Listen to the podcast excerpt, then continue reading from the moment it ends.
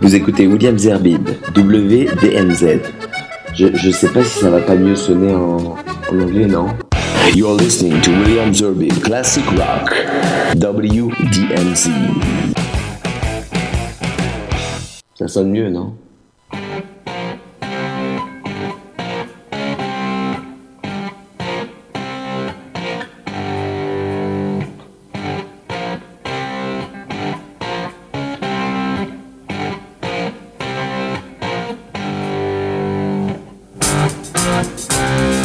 Bonsoir et heureux de vous retrouver pour ce nouveau numéro de WDMZ ou WDMZ Classic Rock avec ce soir un invité, une fois n'est pas coutume. Alors c'est un artiste parce que bon il aime pas qu'on dise mais je vais quand même le dire en plus c'est marqué sur la bio hein, c'est un journaliste rock légendaire c'est ce qui est marqué. Bon, ça, c'est quand j'étais jeune. Mais non mais on s'en fout c'est un journaliste On rock légendaire bon. correspondant à Londres de ce même euh, magazine le célèbre Best puis puis puis c'est pas fini musicien Mais les gamines, elles connaissent pas Best. Hein. mais les gamines n'écoutent pas cette émission. Ah bon? Non, les gamines Mais ça, il faut changer ça. un musicien euh, et puis également euh, un talentueux dessinateur de BD. C'est de ça qu'on va parler aussi. Ça se voit tout de suite à la radio. C'est hein. difficile en radio, mais vous, vous, êtes là, cher ami Bruno Blum, parce que c'est quand même son nom, faudrait le dire. Salut Bruno Blum. Bonsoir. salut les filles. Vous, que vous- vous écoutez l'émission? Les filles à partir d'un certain âge, oui. Bon. Alors, c'est le Rock'n'Roll Comics. Bon, c'est quand même euh, c'est une autobiographie. Oui, parce que normalement, maintenant, les trucs à la mode, c'est les romans graphiques où on raconte une histoire. Et moi, j'ai fait un roman autobiographique. J'ai pas trouvé un meilleur scénario que de raconter ma propre histoire. Et dans cette BD, j'ai mis aussi des, des bandes dessinées que j'ai publiées euh, à l'époque, donc euh, de la fin des années 70, des débuts des années 80, quand j'étais gamin et que je fréquentais des gamines qui écoutaient pas plus jeune que moi en plus quand j'étais gamin. Non, mais- Bah mais ouais, ça va pas, non J'étais gamin et, j'ai, Oui. et voilà, et je suis tombé dans le journalisme. euh, C'était, c'était cool, c'était fun à l'époque, c'était bien. Mais euh, Un peu je suis galère, passé quand même, je suis passé à autre chose. Ouais, c'était super galère. Il parce y a- il y que avait pas un rond. C'était l'époque où vous étiez à Londres, Bruno Blum. Oui, et puis euh, le- on avait un patron national, Front National, c'était la super ambiance. et bon, on était une bande de, de, zozos euh, rebe- rebelles. euh. Il payait, il payait rarement en plus, c'est ça que j'ai remarqué. Bah, moi, je- compliqué. je vivais à Londres, quand même. Constamment, euh, d'un appart à l'autre, on se croirait dans un film de. De, comment il s'appelle, là, je sais plus qui, mais enfin, dans un film habi- de ce qu'on voit, les petits mouchoirs, je sais pas quoi, les mecs qui passent l'un à l'autre. Non, pire, pire que ça. J'ai l'impression d'avoir lu Subutex. C'était pire que ça. Il fallait, pour être payé, il fallait être présent le mardi matin dans les bureaux et entre 11h et midi, le patron passait et il lâchait quelques chèques. Le problème, c'est que moi, j'habitais à Londres. Donc, il fallait que je vienne de Londres pour être payé. En Donc- bateau en plus à l'époque. Ouais, et- ou en overcraft même. euh, alors les- euh, ça tombe bien qu'il n'y ait pas de gamine parce que personne ne sait ce que c'est que les overcraft aujourd'hui, donc on passons. Mais bon, euh, il y a eu une période de, de journalisme, mais vous n'aimez pas trop en parler. Pourquoi? Si, si, j'ai pas du tout honte d'avoir fait ça. C'était une époque formidable et je me suis bien marré. Et, et j'ai rencontré plein de stars, tout ça. Et euh, j'ai rencontré plein de gamines, toutes ces sortes de choses. Mais euh, c'était il y a quand même quelques années. euh, donc aujourd'hui, voilà, moi qui n'aime pas parler de cette période-là, moi qui, Oui. eh ben, je fais un album de BD sur cette période-là. Donc je vais pas me plaindre qu'on en parle. Non, alors, bon, rock'n'roll, comics, c'est quand même, il y a le mot rock'n'roll. Voilà. Alors vous, le rock'n'roll commence quand? Et il se termine quand Mon cher Bruno Blum? Ben, en ce qui me concerne, Parce que si vous n'avez pas compris, je suis avec Bruno Blum, qui a écrit ce bouquin, un peu de promo quand même. hein. Rock'n'roll Comics. Oui, Bruno. Alors, Rock'n'Roll Comics, d'abord, c'est un album de bande dessinée, Oui, d'illustration. oui. hein. Euh, bah, pour moi, c'est quand j'étais euh, gamin euh, que j'ai commencé à, à apprendre à jouer la guitare, la basse, tout ça. Mais, la basse, hein, je crois. mais moi, je me passionne pour le rock de l'âge d'or du rock, qui commence vers 1945 à peu près, quand le rock vraiment naît. Et j'ai fait des travaux musicologiques et non pas journalistiques sur ce sujet. Euh, et jusque, on va dire, au milieu des années 80, où c'est quand même vraiment super parti en sucette, même s'il y a eu quelques trucs, et il reste encore des, gens sympathiques, mais euh, le, rock authentique, c'est un peu comme la peinture impressionniste. Vous voyez, il y a des Japonais qui font la peinture impressionniste aujourd'hui, mais c'est quand même plus intéressant de se pencher sur l'œuvre de Renoir ou de Millet ou de gens comme ça. Euh, il y a une période comme ça, c'est comme le jazz. Dans les années 20 jusqu'aux années, on va dire 60, euh, il y a eu, bon, c'était le jazz. Aujourd'hui, il y a encore du jazz, mais c'est plus la même chose. Donc, on parle du rock classique, euh, qui est le titre de votre émission, cher ami, et on est en plein dans le sujet avec mon album Rock'n'Roll Comics. Il est vrai. Alors, euh, si on reprenait depuis le début, c'est, j'ai l'impression quand même que, dans, même dans votre métier de journalisme, des journalistes, le, le, le dessin est tout le temps présent. C'est-à-dire qu'en réalité, quand vous faites un papier sur un groupe ou un autre, euh, il est toujours accompagné de dessins. Je vais vous si c'est pas pour le journal, c'est pour le groupe lui-même. Je vais vous expliquer. Moi, Oui, j'étais euh, ado en, en France, tout ça. Euh, Les Français m'emmerdaient parce qu'ils écoutaient Michel Sardou. Et donc, je, je me suis dit, je vais me barrer à Londres. Et euh, à 17 ans, Il y avait 16 ans, je Johnny sais quand même, il y avait Johnny. Je suis il y avait Dick Rivers. je suis parti à Londres. Voilà, il y avait Dick Rivers, je vous le laisse. Et à mes amitiés à Dick. Et euh, je suis parti à Londres. Bon, et, mais je suis pas parti à Londres comme ça. J'étais dessinateur. Et au bout de deux ans, j'ai téléphoné à Bess, qui était le grand concurrent de Rock et Folk à l'époque déjà, qui vendait énormément. Toute la jeunesse qui était branchée rock 200 000, je crois. s'intéressait à, à Lise et Best, parce que sinon, il n'y avait aucune connexion avec les artistes de rock à l'époque. Il n'y avait pas d'émission de télé, de radio, c'était Best ou Rock et Folk. Et pour qui j'ai d'ailleurs écrit euh, après euh, la fin de Best. Et euh, j'étais donc dessinateur. J'ai un jour, j'ai téléphoné à Best et je leur ai dit écoutez, c'est plus possible. Vous pouvez pas mettre Genesis en couverture quatre fois par an. Euh, il se passe un truc à Londres, ça s'appelle le punk rock. Euh, et arrêtez de nous parler de Genesis et tous ces groupes de rock progressif qui n'ont pas grand-chose à voir avec le rock, il faut bien le dire, puisque le rock, ben, on peut en parler si vous voulez, c'est quand même autre Non, on chose. va en parler, parce qu'on est là pour ça aussi. et, et- et le rédacteur en chef, Christian Lebrun, m'a répondu Oui, c'est vrai, bah, t'as qu'à écrire un article. Alors que moi, j'écrivais pas pour écrire un article. Je pensais qu'il y avait un type qui venait euh, au téléphone avec une casquette, euh, un, un- un carton reporter dans la casquette qui disait Oui, il se passe un concert des Stranglers, euh, et alors Je pensais que c'était comme ça que ça se faisait, comme, comme au cinéma, après le match de boxe, où il y a le type qui faisait son rapport. Pas du tout, il fallait s'emmerder à écrire l'article. Et voilà, et c'est comme ça que je suis devenu écrivain, j'ai commencé à écrire des articles et aussi des scénarios de BD, puisque Bess publiait mes bandes dessinées également, forcément parce que j'étais dessinateur. Et ben voilà, enfin, je réunis tous ces dessins dans un bouquin de 150 pages, Rock'n'Roll Comics. Bon, alors d'abord. j'étais clair. Oui, mais c'est très très clair. Mais seulement, moi, ce que je veux en savoir plus, parce que. euh, Bah, j'ai monté un groupe en plus. oui, bon, on va en parler, parce que euh, vous êtes musicien, donc vous avez également monté, monté plusieurs groupes. Ouais, et puis je fais pas semblant, euh, je fais vraiment ça, j'ai produit plein de disques. Vous aimez Serge Gainsbourg? Oui, je le connais un peu. bah, J'ai produit cet album C'est de, qu'il a écrit une chanson ici. de lui.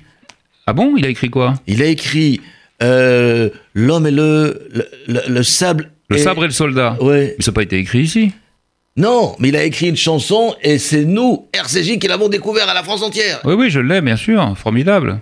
Mais alors, vous avez écrit pour Serge Gainsbourg à l'époque de sa période. euh, euh, Non, moi j'ai remixé toute sa période reggae. J'ai Voilà, fait des nouveaux voilà. mixages, j'ai fait des dubs, j'ai trouvé des inédits, j'ai euh, joué sur une nouvelle version de Marilou reggae. Enfin, j'ai revisité toute la période reggae de Gainsbourg, qui sont quand même On va en parler, hein, parce que la période reggae aussi, c'est important. Il n'y a pas que le rock, il y a aussi le reggae. Mais, mais vous avez donc aussi euh, eu votre, vos propres groupes. Et parmi ceux-là, il y a Private Vices. Alors, ouais. Alors moi, en 1977, à Londres, c'était l'explosion punk. On a viré toute la génération hippie euh, pro- progressive. vous tout êtes ça. méchant avec les hippies, mais je comprends pas. non, mais euh, moi, moi j'ai été hippie, j'écoutais Frank Zappa, tout ça, euh, je me déguisais avec une barbiche, tout ça. Bon, Euh, j'avais j'avais les cheveux longs et tout, puis mais enfin, c'était pas très excitant quand même musicalement. Moi, j'aimais bien ça, mais le jour où la je suis tombé, californienne, tout ça, non, c'est pas votre truc. Non, mais pourquoi pas? Moi, j'étais Young non plus. Bien sûr que si, mais j'étais là-dedans. Et puis un jour, euh, boum, les Sex Pistols, boum, le Clash, et boum, euh, les gens qui, les gamins qui dansent et tout ça. Et c'était très très excitant. Et c'était le truc euh, de ma génération euh, où j'étais entre le, le cul entre les deux générations. En fait. C'est vrai.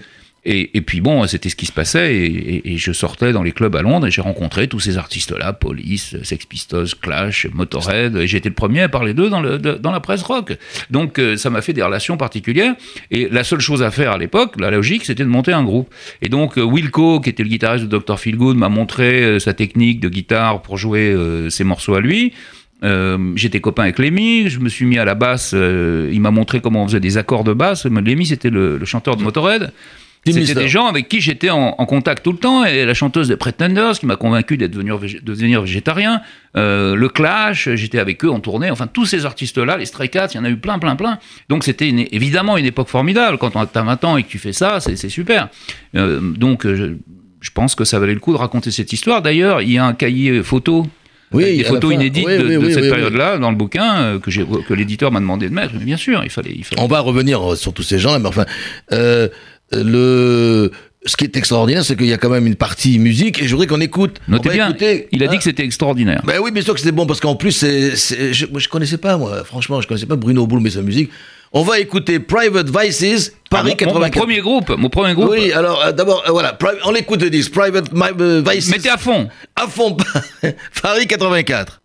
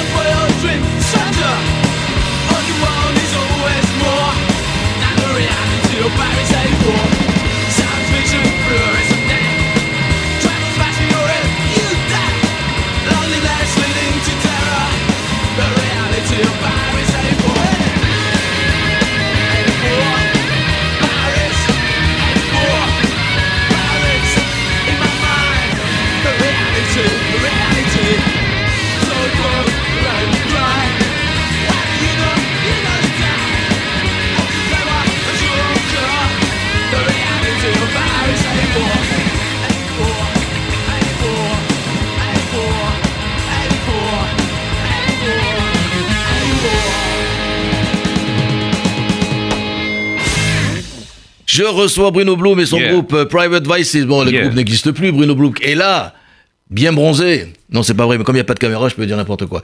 Euh, Bruno, Paris 84. Alors, pourquoi, euh, pourquoi, euh, pourquoi être parti dans ce style de musique euh, pour- Parce que c'était super, vous avez pas entendu Non, mais d'accord, mais, mais bon, euh, c'est pas facile quand même de, de, de- monter sur scène avec sa guitare et de rejouer au marquis euh, ou ailleurs.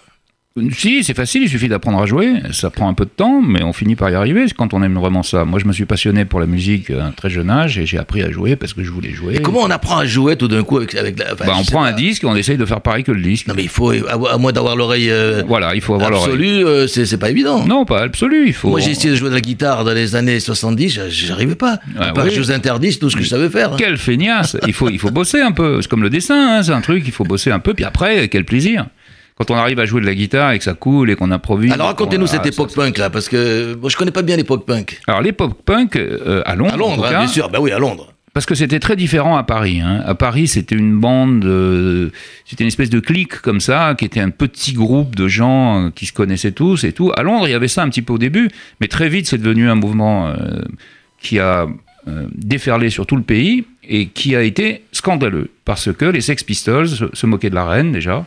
Et parce que leur chanteur euh, se permettait de dire des choses qui étaient très engagées, qui étaient très méprisantes pour euh, la société. Euh, et ils ont fait scandale, ils disaient des gros mots à la télé, etc. Ils ont été interdits. Donc les Sex Pistols ne pouvaient pas jouer. Donc la jeunesse n'avait qu'une envie, c'était de les entendre jouer, puisqu'ils étaient interdits. Euh, leur disque a été retiré de la vente. Anarchy passait même pas sur Caroline et. C'était interdit. C'est-à-dire que le, le disque a été retiré de la vente. Donc, On Carrément. ne trouvait pas le disque. Alors ils en ont fait un deuxième qui a été retiré de la vente aussi par la maison de disques à cause des scandales. Donc évidemment, euh, les, les mômes, ils voulaient tous écouter ça. Et puis euh, quand finalement euh, God Save the Queen est sorti, qui est du, du nom donc de, de l'hymne national anglais, où euh, c'est ouais la reine t'es qu'une connasse et tout ça, ça- ça a fait euh, beaucoup de bruit et ils ont été interdits euh, leur album s'appelait Nevermind the Bollocks on Ouais, s'en- bat les couilles donc ils ont refusé de les vendre dans les supermarchés C'est vrai, tout à fait. et, et- et ça a fait un scandale. Bon, alors c'est sûr, dans ça c'était l'ambiance, mais la musique était formidable parce que c'était des gamins qui se disaient bon, on n'en a pas besoin de jouer comme Eric Clapton pour pouvoir faire un disque. On peut, on peut se marrer, faire du rock. C'est un truc de, c'est un truc d'ado. Donc on, on y allait quoi. C'était euh, faire les choses soi-même et puis euh, euh, se décomplexer et, et y aller. Et puis le rock est de redevenu la musique de la rue est redevenue la musique de la jeunesse et c'était plus fait par des espèces de rockstars qui étaient dans des palaces et qui faisaient des musiques en prenant de la coke. Bon, les, les, les mômes, ils buvaient de la bière, ils allaient euh, faire l'enfer dans les, dans les boîtes et tout à coup, il y a eu un mouvement comme ça qui s'est développé dans toute l'Angleterre où euh, le rock est revenu de là où il venait, c'est-à-dire de la rue, des, des, clubs, des pubs où on pouvait jouer. Et nous, c'est ce qu'on a fait. Et puis ça a marché un petit peu, mais on a, on a fait un disque, on a Et c'était un truc éphémère, mais qui a eu un impact important sur la musique de l'époque. Et moi, je, dessinais à l'époque tout ça, et j'ai voulu euh, réunir ces, ces histoires-là, mon vécu, mon témoignage, parce qu'il se trouve que j'ai un témoignage de, de ce qu'on pourrait appeler quelque chose d'historique dans l'histoire du, Bien sûr, du bien rock. sûr. Donc j'ai voulu Mais vous montrer. êtes là pour en parler, ami. Eh ben, euh, voilà, j'ai fait ce bouquin comme ça. Alors, je pourrais faire un livre où je raconte des anecdotes. Non, non, c'est euh, mieux ça. Non, mais là, non, on se non, marre non, plus, c'est une BD, quoi. Voilà. Non, non, là, on, on laissera le, le, le plaisir à, à comment il s'appelle, à, à votre ancien ami de Rocket Folk. Mais là, c'est mieux en BD. Bah, Philippe Manœuvre, puisque c'est à lui que vous pensez, euh, je l'ai très très bien En connu. procès encore. J'ai très, bien connu Philippe Manœuvre et, et lui, lui, il était à Rock et Folk. Alors Best et Rock et Folk étaient les deux bien grands euh, ennemis, hein, parce Oui. qu'on on, c'était notre concurrent. Oui, oui. Donc on n'avait pas le droit de parler de, de Best dans Rock et Folk euh, et, et Manœuvre était un peu comme ça. Alors moi je le connaissais très bien parce qu'il venait souvent en Angleterre pour faire des reportages et on se tirait un peu la bourre comme ça. Bon, on était plutôt copains, hein, c'était pas, euh, on n'était pas, on n'allait pas se faire, se faire de mal. Et ce qui s'est passé, c'est que Philippe Manœuvre avait une ambition qui était de devenir une vedette du journalisme. Et c'est ce qu'il a fait. C'était mon grand rival, et c'est c'est lui qui a gagné. C'est-à-dire qu'il est devenu, euh, il est passé sur TF1, il est passé dans, dans ces trucs-là, il a fait des émissions de télé. Mais moi, ça m'intéressait absolument pas. Je voulais pas faire ça. Je voulais éviter de faire ça. Si vous avez été sur la.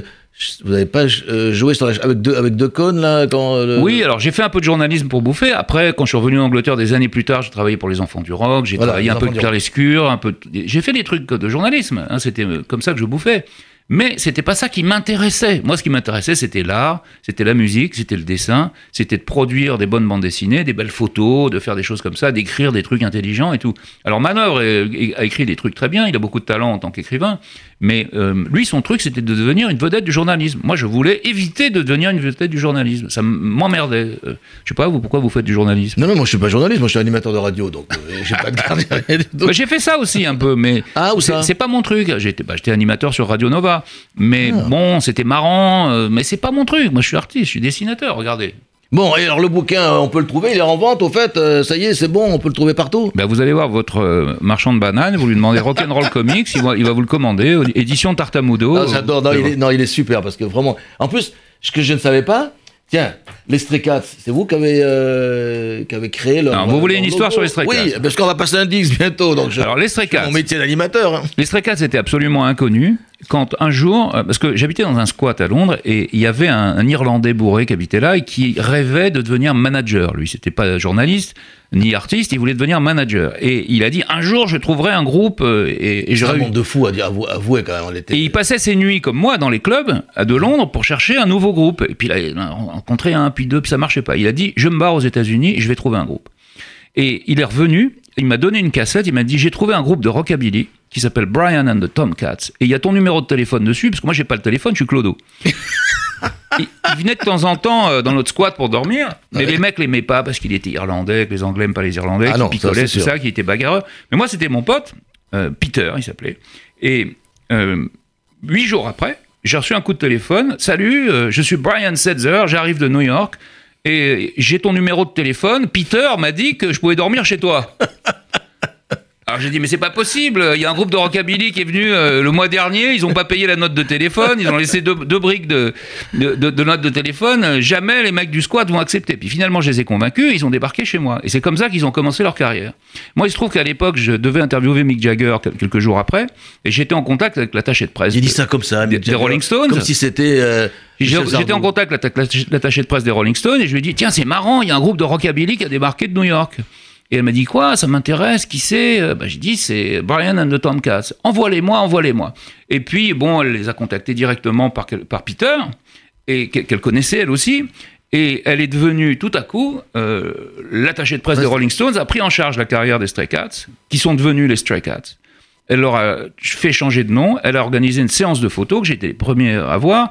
Moi, ils m'ont demandé de dessiner leur logo, qui est dans le bouquin, donc, puisque c'est un dessin, euh, qu'ils ont mis sur leur batterie. J'ai tatoué le batteur, le batteur Ouais, ouais, une ouais. batterie sur Vous racontez tout ça dans ce livre, c'est c'est Et puis il y a extraordinaire. tous les dessins. Et, Ouais, et Il y a tous les dessins, bien sûr. Bah je oui. les ai branchés avec leur, donc, avec leur futur management. euh, L'attaché de presse des Stones, Claudine, euh, qui était une Française d'ailleurs, leur a trouvé un investisseur, etc., etc. Et je me suis retrouvé embarqué dans la carrière des Stray Cats. Mais moi, c'était mes copains. Je les avais jamais vus jouer. Et un jour, on s'est retrouvé au Dingwalls. Il y a un joli dessin du Dingwalls dans mon bouquin. Oui, c'est vrai. Et, et, et puis ils se sont mis à jouer et tout le monde s'est rué vers la scène alors que moi j'étais au fond en train de boire un coup. Je lui ai dit quand même, ça a l'air de plaire. Et puis je suis venu les voir jouer et là c'était incroyable. Mes copains rockabilly étaient géniaux quoi. C'était les Stray Cats. À la, à la meilleure époque, au tout début, ils étaient fantastiques. Ils avaient 20 ans, comme moi, et, et, et c'était les Stray Cats. Et en quelques semaines, j'ai même plus Mais vous Il était impossible de les voir. Ils étaient devenus des Non, stars. mais Ils étaient en couverture tous les tomber, c'est- péché, comme on dit chez moi. Non, alors je les ai interviewés euh, dans Les Enfants du Rock Mmh. avec Antoine Decaune et on a fait un spécial euh, Stray Cats dans Les Enfants du Rock où je les interviewe. Vous trouverez ça sur. euh, sur Ah ben on va les écouter, les Stray Cats, Runaway Boys.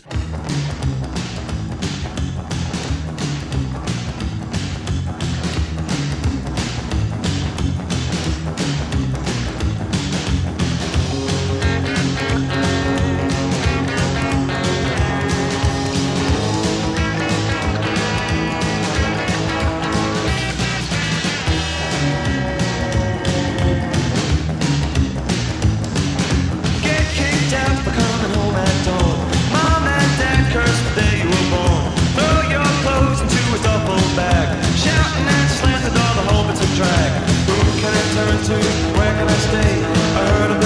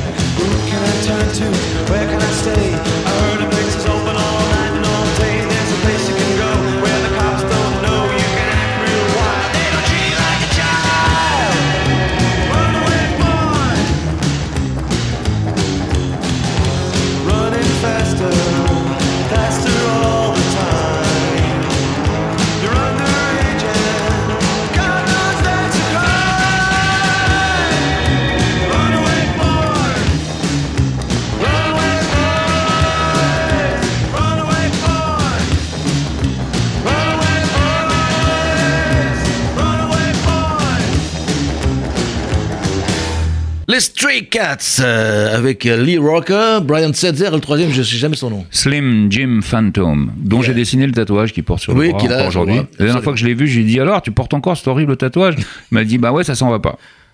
Si, ça peut sembler, mais enfin bon, ça va le laisser sans tatouage. Bon, alors, euh, les Stray Cats, et puis alors Motorhead.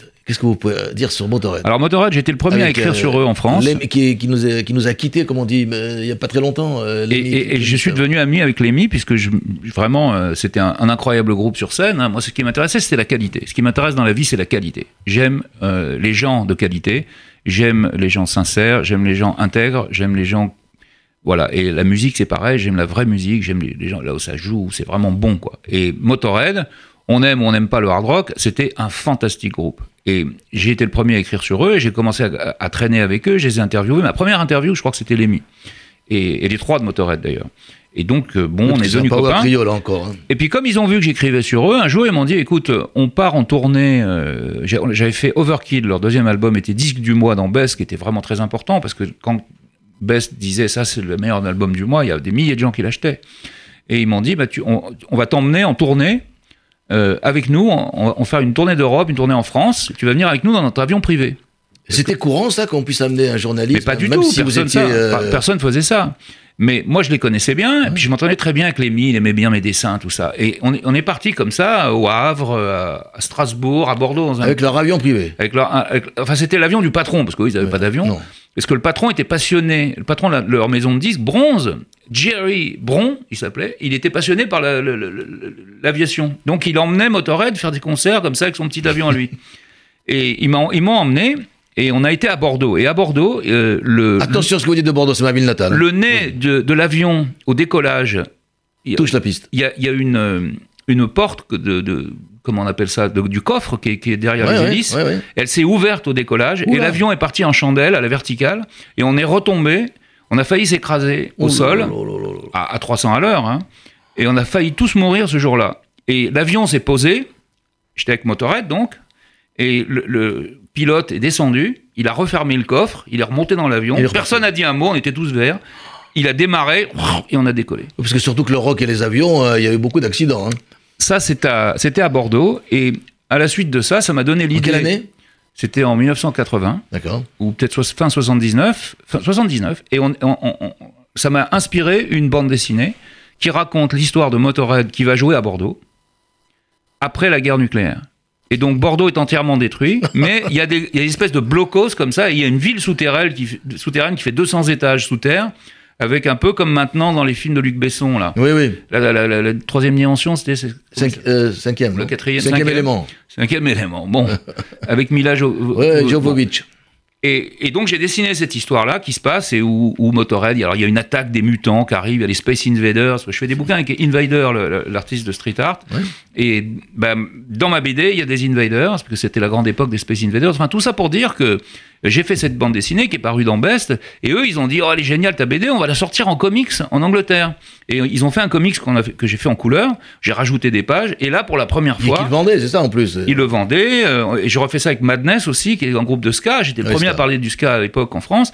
Et on a fait des comics, et pour la première fois, ils sont en version intégrale, en couleur, dans mon album Rock'n'Roll Comics. Voilà.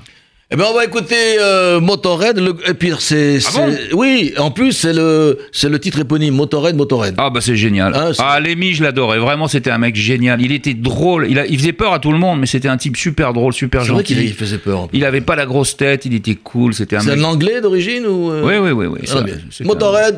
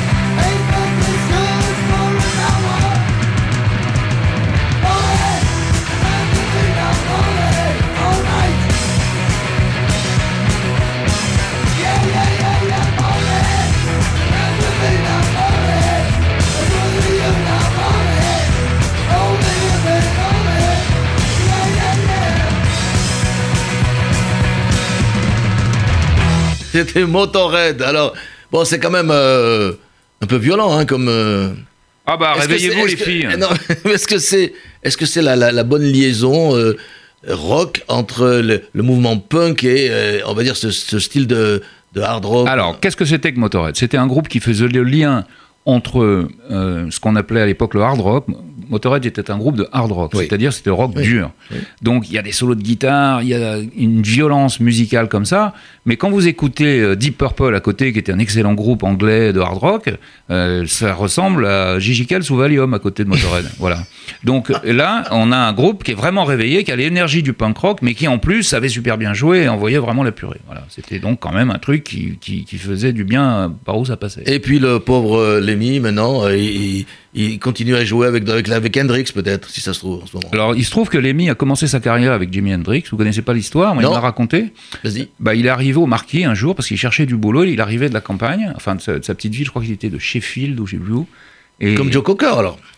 Oui, c'est ça. Mais c'est justement, c'est pas Sheffield. C'est un autre bled dans, ce genre-là, un truc industriel du Nord. Newcastle, ou. euh, Et il s'est pointé au Marquis Club, hein, Mmh, et il cherchait euh, un truc qui se passait. Il est tombé un soir où Jimi Hendrix jouait, au tout début de la carrière de Hendrix. Et il a dit bonjour, est-ce qu'il n'y a pas du boulot comme Roddy pour s'occuper du matériel? Et il est tombé sur Hendrix, il ne savait pas qui c'était. Et Hendrix lui a dit Tu veux faire Roddy? D'accord, ouvre la bouche. Il lui a mis un, un- un acide dans la bouche. Oh. Et Lemmy s'est retrouvé sous, sous LSD, donc, pendant le concert d'Hendrix. Et il a été engagé à la suite de ça. Et c'est comme, ça qu'il raconte le début de sa carrière, Lemmy. En tout cas, c'est ce qu'il euh, m'a dit.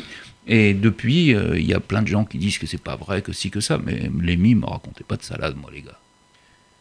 Et si on revenait un peu à. Ça va peut-être euh, casser l'ambiance un peu hard rock, mais au groupe de notre ami Bruno Bloom, Think Different, qu'est-ce qu'on peut dire sur, ce, sur cet album? Alors moi, quand je suis rentré en France après euh, des années d'exil en Angleterre, j'ai commencé à écrire des chansons parce que je trouvais que c'était intéressant de, de faire de la, de la chanson, de faire de la, de la musique française. Et ça ne veut pas dire pour autant que je reniais euh, tout mon passé rock. Euh, au contraire, je l'ai incorporé à mes compositions. Toujours en continuant euh, le dessin, évidemment. Toujours en continuant la bande dessinée, en continuant. Et donc j'ai eu plein de groupes, j'ai fait plein, plein, plein de choses en tant que producteur, en tant que chanteur, en tant que compositeur, euh, parolier. Et j'ai écrit des chansons euh, rock, mais aussi de reggae, parce que je me passionnais On va en pour le parler tout de suite après. oui. Et j'ai voulu y mettre la langue française. Moi, j'adore la langue française. Je suis écrivain. Je suis quelqu'un qui aime, qui aime jouer avec les mots, qui aime euh, les grands auteurs français comme Charles Trenet, comme Serge Gainsbourg, comme Georges Brassens, comme Jacques Brel, comme euh, tout, tout Jacques Ouais. Dutronc, Jacques Lanzmann, toute cette tradition. Et je pense que ça, c'est quelque chose de vraiment spécifiquement français. Les Anglais, ils savent pas faire ça. Il n'y a pas de Gainsbourg en Angleterre. Il n'y a pas de, de Claude Nougaro aux États-Unis. Et moi, je suis un héritier de ça. Et donc, j'ai voulu euh, m'affirmer dans ce- et, et- et- et l'anglomanie générale, tous ces gens qui chantent en anglais partout, on entend des mots d'anglais sans arrêt, j'en ai marre à la fin, parce que c'est de plus en plus comme ça, et donc je continue à faire des choses dans la langue française. Mais ça ne veut tu pas es dire... les anglicismes, j'ai lu quelque part. Tu es les anglicismes. Bah, j'ai fait, j'ai même enregistré récemment un rap qui est uniquement fait avec des anglicismes. Et je- j'en ai fait quand même 7 minutes et j'ai pas pu tous les placer. Il a fallu que je fasse une deuxième version de 7 minutes et il m'en reste encore de faire une de, de quoi faire une troisième version. Tellement il y en a et tellement j'en trouve et tellement tellement c'est une invasion culturelle évidemment. Donc je, je suis là-dedans. Mais ça ne veut pas dire pour autant que je ne fais pas de rock, que je ne joue pas du blues, que je ne joue pas de la guitare. J'ai enregistré un album avec les musiciens de Fela au Nigeria. Euh, j'ai enregistré euh, euh, en- en- au Cameroun, en Jamaïque. Donc je suis dans, la pureté de cette musique-là, mais j'y apporte ma pierre. Et eux, les Jamaïcains, ils savent pas faire ça. Ils peuvent pas chanter comme moi je le fais avec mes jeux de mots, avec mes trucs. Voilà. Et je pense que cette C'est fusion-là. côté Gainsbourg ou Gainsbar, en fait. Bah oui, c'est forcément une grosse influence sur moi, mais euh, je crois que j'assume ça. C'est, j'ai pas honte de d'être un héritier de, de cet âge-là, un héritier de cette culture-là, un héritier de quelque chose qui est quand même un sommet de la culture française et qui mérite d'être euh, transmis aux jeunes générations, même si Gainsbourg le fait mieux que moi, puisque même mort, euh, ils vendent plus de disques que moi. hein. Mais euh, je continue là-dedans, puis un jour, vous verrez, euh, vous me regretterez. Bruno Blum est avec nous pour ce WDMZ classique rock. On dépasse un peu le classique rock, même si euh, notre ami Bruno Blum est tout à fait classique.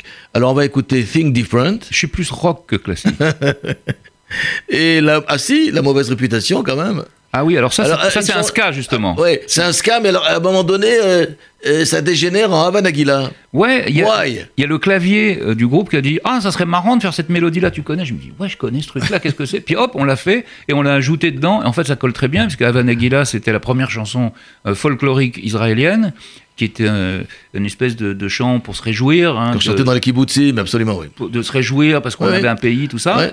Et, et ça va très bien euh, comme euh, solo dans la partie d'une chanson qui s'appelle La mauvaise réputation. Bah, il fallait, il fallait je les- crois que ça colle bien, quoi. Et c'était vraiment. Enfin, je m'en même pas compte à l'époque.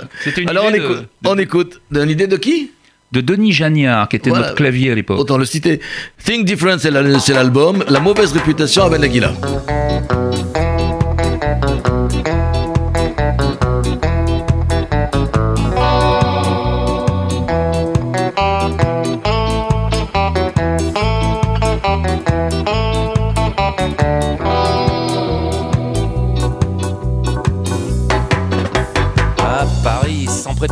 j'ai mauvaise réputation. Que je me démène ou que je reste quoi, je passe pour un je ne sais quoi. Je ne fais pourtant de tort à personne en suivant mon chemin de petit bonhomme. Mais les braves, j'en aime pas que l'on suive une autre route que. Non, les braves, j'en aime pas que l'on suive une autre route que.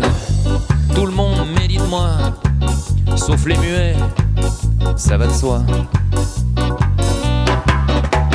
Le jour du 14 juillet, je reste dans mon lit douillet. La musique qui marche ou pas, cela ne me regarde pas. Je ne fais pourtant de tort à personne en n'écoutant pas le clairon qui sonne.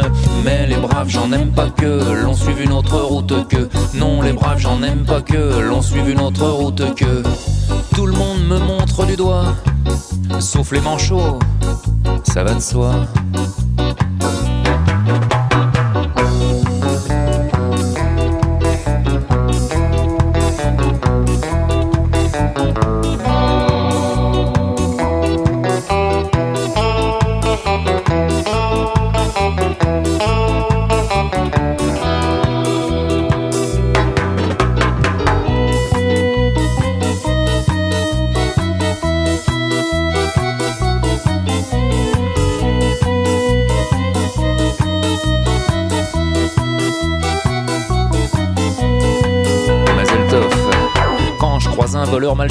Poursuivi par un cutéreux, je lance la patte et pourquoi le taire Le cutéreux se retrouve par terre. Je ne fais pourtant de tort à personne en laissant courir les voleurs de pommes. Mais les braves, j'en aime pas que l'on suive une autre route que. Non, les braves, j'en aime pas que l'on suive une autre route que. Tout le monde se rue sur moi, sauf les cul ça va de soi. Besoin d'être Jérémie pour deviner le sort qui m'est promis. S'ils trouvent une corde à leur goût, ils me la passeront autour du cou. Je ne fais pourtant de tort à personne en suivant les chemins qui ne mènent pas à Rome. Mais les braves, j'en aime pas que l'on suive une autre route que. Non, les braves, j'en aime pas que l'on suive une autre route que. Tout le monde viendra me voir pendu, sauf les aveugles. Bien entendu. Bruno Blum est avec nous et sa très mauvaise réputation qui coltine depuis très longtemps avec euh, les rockers euh, un peu violents. Mais des fois, ça, ça, ça- ça- ça sort bien, là, là. Je sais pas, Brassens, tout d'un coup, euh, Havanaguila. Et vous êtes complètement sorti euh, de ce que vous faisiez d'habitude. Je faisais quoi d'habitude? Bah, du rock, du rock avec, euh, avec tous ces gens-là. Là. C'est, violent quand même, le punk, tout. C'est fini ou quoi? Pour moi, la soul, le rockabilly, le reggae, le punk rock, euh, le ska, c'est la même culture. C'est la musique noire, euh, avec différents dérivés, différentes branches, mais c'est la même histoire, c'est la même intégration de, de mélanges euh, créoles comme ça, qui sont devenus des musiques pop actuelles. Moi, je me passionne pour la musique des Caraïbes. Le ska, c'est une musique jamaïcaine des années 60. Et quasiment toutes les musiques actuelles viennent des Caraïbes. Le rap, c'est venu des Caraïbes. Le, le, le blues même, c'est le Mississippi, mais la, la Nouvelle-Orléans, c'est une île des Caraïbes, c'est un endroit créole, comme ça, il y a la même culture que ça ressemble beaucoup à Haïti ou à Cuba ou à la Trinité. Alors, euh, vous me tendez la main, cher ami, pour parler de reggae, ce qui était aussi Caraïbe. Ouais, Comment, comment vous êtes arrivé au reggae? Bah, c'est simple. J'habitais dans un quartier juif à Londres, dans le Nord, euh, complètement par Stanford hasard. Hill. À Stamford Hill, exactement. Et c'est à Stamford Hill qu'il y avait historiquement le premier magasin de reggae à Londres. Au milieu de tous les feuilles, là. euh, Ouais, parce qu'il y avait aussi des Jamaïcains. Religieux, en plus des orthodoxes, là. hein. Et il y avait euh, Ben et Rita, qui étaient deux juifs anglais, qui vendaient des disques d'im- d'import jamaïcain et puis qui pressaient des disques en Angleterre de musique jamaïcaine. Et il se trouve que moi, mon bus qui m'amenait au studio de dessin animé à l'époque, euh, s'arrêtait devant le magasin. Donc évidemment, je suis rentré dans le magasin, j'ai commencé à acheter des 45 tours, à découvrir la musique jamaïcaine. Alors je connaissais déjà Bob Marley et quelques autres artistes comme ça qui avaient des qui sortaient des disques dans les maisons de disques françaises, hein, mais il n'y en avait pas beaucoup. Et là, j'ai véritablement découvert la musique jamaïcaine. J'ai commencé à fréquenter des sound systems. Il n'y avait jamais de blanc. Et comme j'ai monté un groupe avec un métis français, euh, Christophe, qui était chanteur de Private Vices, mon groupe, on a entendu tout à l'heure, on a commencé à fréquenter des sound systems reggae et à véritablement entrer en immersion dans la vraie musique jamaïcaine, dans le dub, dans les remixes, dans, dans tout ça, dans le noir, euh, voilà, dans la fumée, dans et évidemment, comme j'ai commencé à écrire sur la musique, c'était quelque chose qui s'intégrait beaucoup au rock à l'époque. Il y avait des artistes comme euh, Le Clash qui faisaient ça beaucoup. Il y avait euh, les Ruts, il y avait Elvis Costello, il y avait des gens qui s'intéressaient au reggae et qui incorporaient ça. Les Rolling Stones l'ont fait. bon. Et euh, pour moi, ça faisait complètement partie de la culture rock. Et j'ai bien connu les musiciens de, Clash et j'ai commencé à leur demander des conseils, puisqu'ils avaient fait des, disques comme ça. Et Joe Strummer, leur chanteur, m'a dit Bah ouais, achète ça, ça, ça. Et puis j'étais au magasin, j'ai trouvé les disques. Et puis je suis tombé dans le reggae. Et pour moi, c'était pas très différent de la soul, de Diana Ross, de James Brown, de tous ces trucs-là. C'était la même, la même histoire. Alors il se trouve que les Blancs ont copié ça et qu'ils en ont fait un petit peu autre chose. Mais fondamentalement, euh, j'aime tout, quoi. Enfin, tout ce qui est bien. Mais des blancs qui ont récupéré du reggae, parmi les blancs, il y a Gainsbourg. Alors vous avez en plus Oui. Travaillé avec lui. Exactement. Alors, j'ai pas connu euh, Serge Gainsbourg de son vivant, hein, mais j'ai travaillé sur toute la période reggae euh, des années après sa mort, parce que vous savez que le dub, aujourd'hui tout le monde parle de dub, on fait du dub, du dub. C'est quoi le dub? De dub, hein, pas de dub, hein, c'est qui n'a rien à voir. ben, Aujourd'hui, on fait de la daube. Avant, on faisait du dub. Euh, et le dub, le vrai dub, c'est c'est qu'on prend un enregistrement multipiste, donc où tous les instruments sont séparés. Il y a une piste de la bande avec la basse, une autre piste avec le clavier, etc. Et on peut séparer complètement Et les Jamaïcains, depuis les années 60, remixaient de manière absolument radicale. Ils viraient la voix, ils ajoutaient un solo de sax pour remplacer la voix, pour, faire une autre version comme ça, avec le même enregistrement. Et puis petit à petit, ils, ont sophistiqué, si j'ose dire, ce, ce processus et ils ont inventé le remixage. Des années et des années avant qu'on fasse ça en Europe ou aux États-Unis. Et le véritable dub, c'est ce qu'on fait avec tous les tubes reggae en Jamaïque. On fait un dub, on, délire, on met un rappeur, on essaye des trucs, un solo de sax, ou simplement des, dubs instrumentaux euh, avec des ingénieurs du son qui sont de véritables artistes et qui inventent en temps réel des, nouveaux remixages. Et donc je suis parti avec les bandes de, de Gainsbourg pour sa maison de disques, j'ai convaincu de faire ça, et on a fait des dubs de toute la période reggae de Gainsbourg. Il existe deux livres euh, triple CD qui sont parus il y a trois ans avec tout ça dedans. On en avait déjà sorti une partie en 2003. Donc euh, ça, c'était vraiment des grands moments que se retrouver avec les bandes de Gainsbourg à Kingston et d'enregistrer. euh, on a refait Marilou Reggae, parce que c'était un reggae à l'origine, mais il n'était pas très bien joué. Donc on a fait un véritable reggae avec des musiciens jamaïcains. Moi, je fais la guitare, etc. Voilà, j'ai travaillé, j'ai revisité, ils disent ça sur Wikipédia, j'ai revisité Gainsbourg. Mais vous avez aussi euh, dessiné, écrit sur le reggae, pas mal de choses, euh, Oui, y compris sur Bob Marley. euh, Alors, on- à l'époque... et des dessins, je vois, la Jamaïque sur la piste du reggae, il y a- pas mal de, quand même, vous avez fait pas mal de choses sur le reggae, pas que Gainsbourg. J'ai d'abord enregistré un album qui s'appelle Nuages d'Éthiopie, que je vous recommande. recommande. Euh, Tout le monde s'accorde à dire que c'est mon, que mon, mon classique. hein. Et puis, euh, j'ai écrit quelques livres sur le reggae, dont un récemment euh, qui est un recueil de pochettes de disques, euh, de l'art des pochettes de disques jamaïcaines, qui s'appelle Reggae Vinyl. J'ai écrit une biographie de Bob Marley, j'ai traduit celle de Roger Stephens récemment. Bon, je suis quand même un spécialiste de ça. Et il se trouve que c'est parce que j'étais à Londres à l'époque que, que les Français connaissaient pas bien. hein. Ils- ils-. Il y avait des gens qui, qui se penchaient là-dessus, mais moi je suis tombé dedans. J'étais là-bas, j'étais voir Gregory Isaacs, Peter Tosh, des mecs comme ça, Bob Marley sur scène dans les années 70. Et c'était alors Bob, il est venu en France, mais euh, les autres pas beaucoup. Donc j'ai eu cette chance incroyable de, de découvrir des- des- les grands artistes de reggae jamaïcains euh, à Londres, dans un quartier jamaïcain, euh, au Rainbow au théâtre qui était une salle où il y a beaucoup de concerts de rock aussi. Donc pour moi, c'était la même chose, c'était la même histoire. Eh ben, on va écouter d'ailleurs un, un morceau euh, euh, de Bruno Bloom avec les Wailers. C'est pas n'importe quel morceau, Guerre. Oui, alors je suis parti. Alors, Oh, encore une anecdote. Euh, vous savez que la chanson War de Bob Marley. Oui. Until the philosophy which holds one race superior and another inferior, qui est un des grands tubes de Bob Marley. Les paroles de War ont été écrites par Haile Selassie, qui pour les Rastas jamaïcains. Et vous l'écrivez dans, dans le bouquin en question, Qui- qui, est Rock'n'Roll Comics. Oui, monsieur, excusez-moi. qui pour les Haile Selassie, donc empereur d'Éthiopie, euh, au XXe siècle, était oui. pour les Rastas jamaïcains la réincarnation de Jésus-christ. Et il disait, bah ouais, ah, je crois que c'était la réincarnation du roi Salomon. Non, Haile Selassie descendait du roi Salomon. Ah, d'accord. Et d'ailleurs, le- l'emblème de la monarchie C'est éthiopienne la- a pendant c'est la- 2000 ans été l'étoile de La David. De David, oui. Puisqu'ils étaient un descendant direct du roi Salomon. Parce que, pourquoi? Parce que quand le temple a été détruit, excusez-moi, C'est hein, notre côté euh, Dvar Torah, comme on dit en hébreu. ouais. Un peu de Torah, oui. allez. quand le temple a été détruit, le fils du roi Salomon s'est barré avec le tabernacle, avec les tables de la loi, et il a été splanqué en Éthiopie. Et ce fils s'appelait Ménélique. Ménélique. ouais. Et euh, c'était le fils de la reine de Saba Oui. et, du, et du roi Salomon. Et donc en Éthiopie, ils ont gardé ça. Et la tradition, c'est que là-bas, bon. Et le- l'empereur d'Éthiopie était donc euh, un descendant direct du roi Salomon. Ça, c'est historique, un fait historique.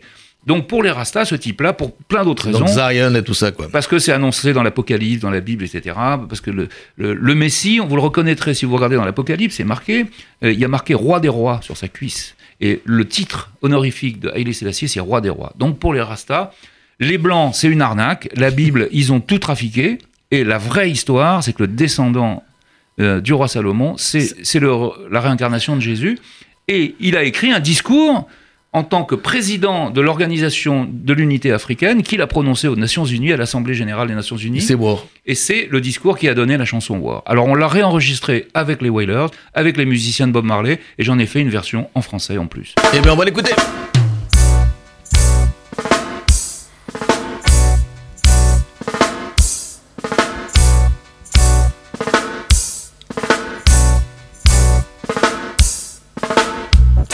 Tant que la philosophie, qui considère qu'une race est supérieure et une autre inférieure, ne sera pas finalement et en permanence discréditée et abandonnée, tant qu'il y aura des citoyens de première et de seconde classe dans une nation, tant que la couleur de la peau d'un homme aura plus de signification que celle de ses yeux, tant que les droits de l'homme de base ne seront pas garantis également pour chacun sans distinction de race. Tant que ce jour ne sera pas arrivé, le rêve d'une paix durable, d'une citoyenneté mondiale et le règne de la moralité internationale ne resteront que des illusions fugitives, poursuivies mais jamais atteintes. Tant que les régimes mal inspirés et ignobles qui détiennent nos frères en Angola, au Mozambique et en Afrique du Sud dans des chaînes inhumaines ne seront pas renversés et détruits, tant que la bigoterie, les préjugés les intérêts personnels n'auront pas été remplacés par la compréhension, la tolérance et la bonne volonté, tant que tous les Africains ne seront pas debout et qui ne parleront pas en tant qu'êtres libres, égaux aux yeux de tous les hommes comme ils le sont aux yeux du ciel, Tant que ce jour ne sera pas arrivé, le continent africain ne connaîtra pas la paix. Nous, les Africains, Nous battrons si c'est nécessaire. Et nous savons que nous vaincrons, car nous avons confiance en la victoire du bien sur le mal. La base de la discrimination raciale et du colonialisme a toujours été économique. Et c'est avec des armes économiques que nous avons déjà surmonté certains de ces maux et que nous en viendrons à bout. À la suite de résolutions adoptées à la conférence au sommet d'Addis Abeba, les États africains ont pris plusieurs mesures économiques qui, si elles étaient adoptées par tous les États membres des Nations Unies, changeraient rapidement l'intransigeance en raison. Je demande aujourd'hui que chaque nation représentée, qui soit véritablement dévouée aux principes énoncés dans la charte, adhère à ces mesures. Nous devons agir tant qu'il en est temps, tant que se présente l'occasion d'exercer ces pressions légitimes, de craindre que le temps ne s'épuise et ne nous pousse à recourir à des procédés moins heureux. En ces temps modernes, les grandes nations de ce monde feraient bien de se rappeler que même leur propre sort n'est pas entièrement entre leurs mains. La paix réclame les efforts unis de chacun de nous. Qui peut prédire quelle étincelle pourrait mettre le feu aux poudres? Pour chacun d'entre nous, l'enjeu est le même. La vie ou la mort? Nous souhaitons tous vivre.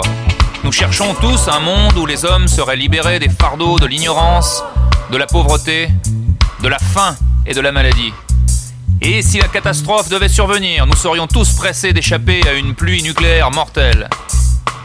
Les problèmes auxquels nous sommes confrontés aujourd'hui sont tous, à part égale, sans précédent.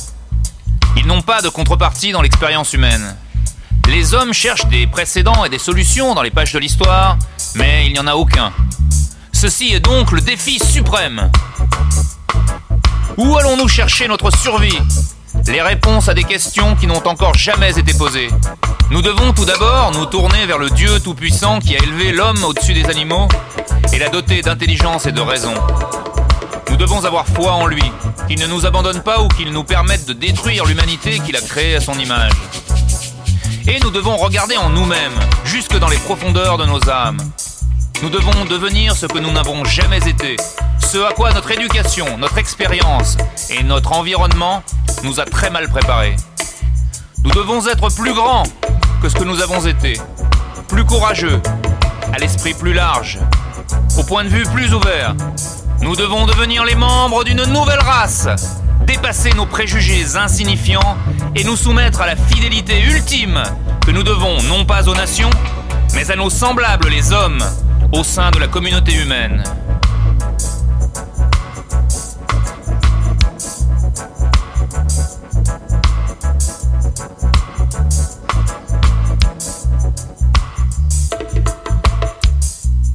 Guerre avec les Whalers. Alors il y a une version, euh, il y a la version euh, War. Il n'y a pas que guerre, il y a aussi la version War. Ben oui, parce que ce qu'on n'a pas dit tout à l'heure, c'est que euh, le disque qui est sorti à l'origine, il y avait la voix de Haïlé Sélassié dessus, puisqu'il a, il a enregistré ça aux Nations Unies. Oui. Et moi, j'ai retrouvé la voix et on l'a mise sur la musique qu'on vient d'entendre là.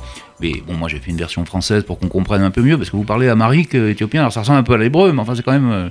Euh, Non, pas encore, Marie, bon. j'ai pas encore appris. Donc voilà, et, et cette chanson avec euh, la voix d'Haïlé Sélassié, j'en ai fait un mix aussi en duo avec Bob Marley, et ça a été un numéro un en Angleterre euh, en 98. Voilà.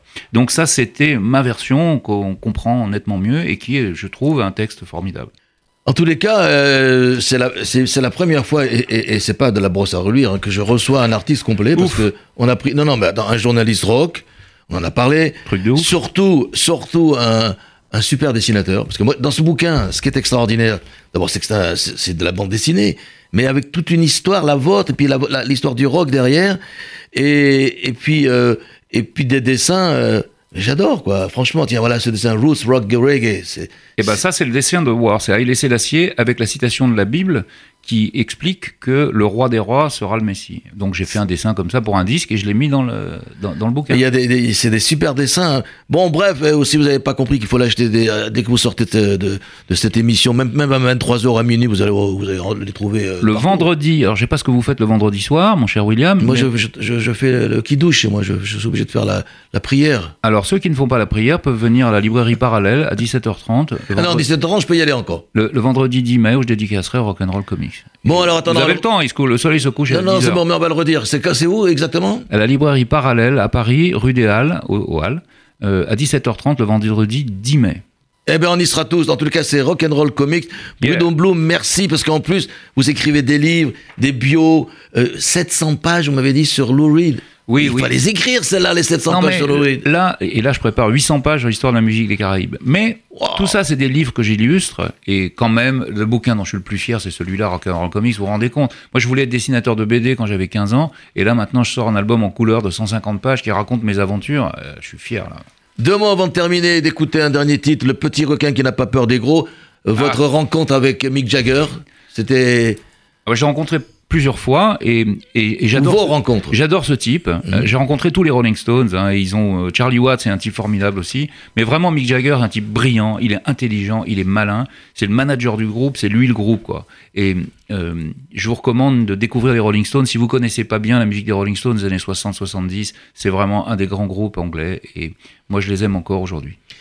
Eh ben, c'était le dernier mot dans cette émission euh, avec Bruno Bloom du WDMZ Classic Rock. Puis, euh, pour terminer, euh, en parlant des Stones, quoi de mieux? Euh, Rendez-vous le. Le 10 mai à 17h30 à la librairie Parallèle à Paris. Voilà, merci Bruno Bloom. Euh, on vous souhaite une excellente nuit à toutes et à tous. Ciao Oh, je suis le petit requin qui n'est pas Je suis le petit requin qui n'a peur de rien. J'ai les dents les plus longues, les dents les plus pointues. Je suis le petit requin qui n'a pas des gros. Je suis le requin qui manque pas d'air et je m'envoie toujours en l'air sans en avoir l'air. J'ai un tout petit poisson qui me sert d'espion. Ils me disent ce qui se passe là-haut sans jamais me dire non. Sous peine de consommation, sous peine de dégustation. Ils disent qui se passe là-haut sans jamais dire non. Ils disent qui se passe au-dessus de la crasse, de la mer, des sargasses. Là-haut à la surface. Ils disent qu'ils voient 200 millions de gens qui font l'amour tous les jours.